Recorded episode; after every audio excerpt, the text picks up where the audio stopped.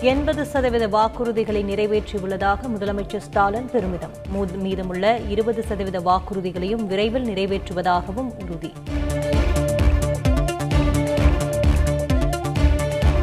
சென்னையில் இன்று ஆலோசனை நடத்துகிறார் அதிமுக ஒருங்கிணைப்பாளர் ஓ பன்னீர்செல்வம். தமது ஆதரவு மாவட்ட செயலாளர்களுக்கு அழைப்பு.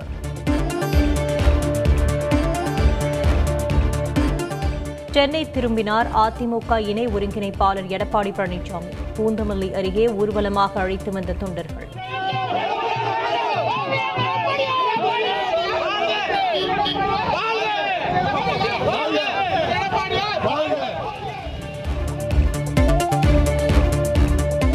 முன்னாள் அமைச்சர்களுடன் அதிமுக இணை ஒருங்கிணைப்பாளர் எடப்பாடி பழனிசாமி ஆலோசனை. நிரந்தர பொதுச் செயலாளரே என தொண்டர்கள் கோஷம்.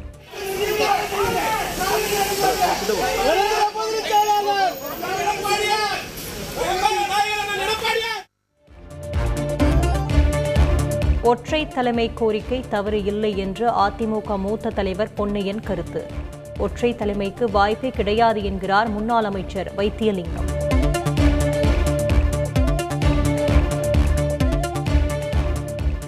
அதிமுக உட்கட்சி விவகாரத்தில் பாஜக தலையிடாது. பாஜகவை பலப்படுத்துவதே எங்கள் நோக்கம் என்று மத்திய இணையமைச்சர் எல் முருகன் பேட்டி.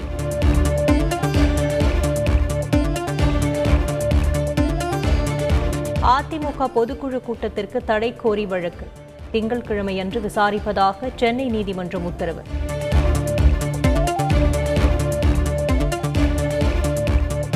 ரேஷனில் மாதந்தோறும் இரண்டு கிலோ கேழ்வரகு வழங்கும் திட்டம் அறிமுகம். நீலகிரி மற்றும் தருமபுரி மாவட்டங்களில் சோதனை முறையில் துவங்க அரசாணை வெளியீடு.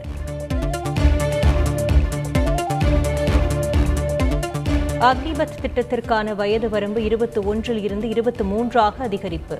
தாய்நாட்டிற்கு சேவை செய்ய பொன்னான வாய்ப்பு என்று ராணுவ அமைச்சர் ராஜ்நாத் சிங் பேட்டி.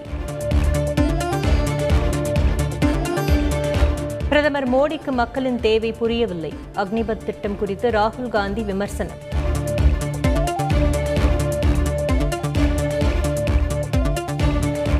ஹரியானா மாநிலத்தில் இணையதளம் மற்றும் எஸ்எம்எஸ் சேவை துண்டிப்பு. அக்னிபத் திட்டத்திற்கு எதிரான போராட்டத்தால் மாநில அரசு நடவடிக்கை.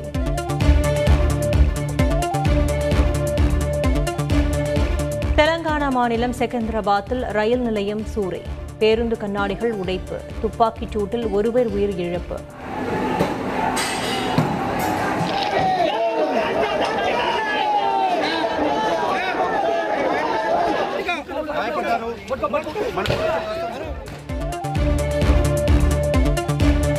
வட மாநிலங்களில் தொடரும் போராட்டங்களின் எதிரொலி. பீகார் செல்லவிருந்த சங்கமித்ரா எக்ஸ்பிரஸ் ரப்திசாகர் ரயில் சேவைகள் ரத்து. பயணிகள் பரிதவிப்பு.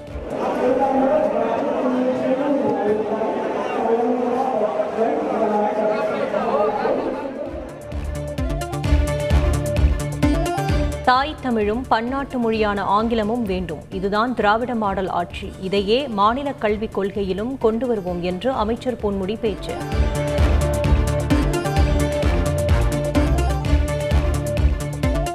கேரளாவில் தொடர்ந்து அதிகரிக்கும் கொரோனா தொற்று. நான்காவது நாளாக மூன்றாயிரத்தை கடந்தது பாதிப்பு.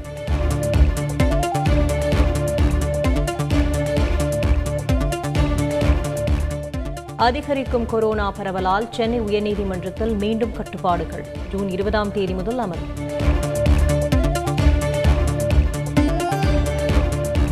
நாடு முழுவதும் இதுவரை நூற்று தொன்னூற்றி ஐந்து கோடியே அறுபத்தி ஏழு லட்சம் தடுப்பூசிகள் செலுத்தப்பட்டுள்ளன. மத்திய அமைச்சர் மன்சுக் மந்தாவியா அறிக்கை.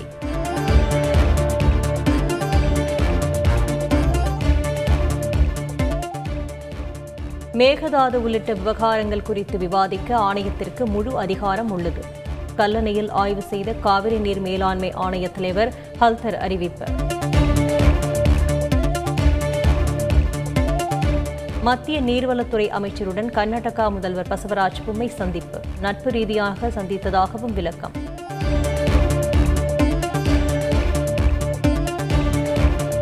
ஒரே ஆண்டில் பத்து சுவாமி சிலைகள் மீட்கப்பட்டதாக சிலை கடத்தல் தடுப்பு பிரிவு டிஜிபி போ- பேட்டி. மேலும் நாற்பது சிலைகளை மீட்க நடவடிக்கை எடுத்து வருவதாகவும் தகவல்.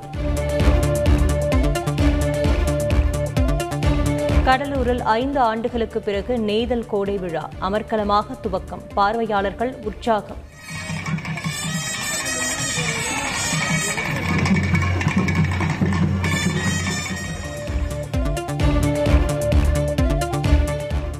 உணவு நெருக்கடியில் யாரும் பசியோடு வாடக்கூடாது என்பதே தமது கொள்கை.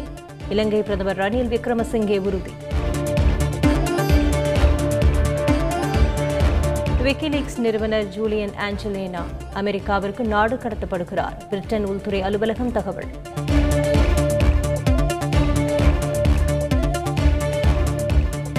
மாமல்லபுரத்தில் நடைபெறும் செஸ் ஒலிம்பியாட் போட்டிக்கான ஜோதியை வரும் பத்தொன்பதாம் தேதி ஏற்றி வைக்கிறார் பிரதமர் மோடி. தமிழக விளையாட்டு மேம்பாட்டுத்துறை அமைச்சர் மையநாதன் தகவல்.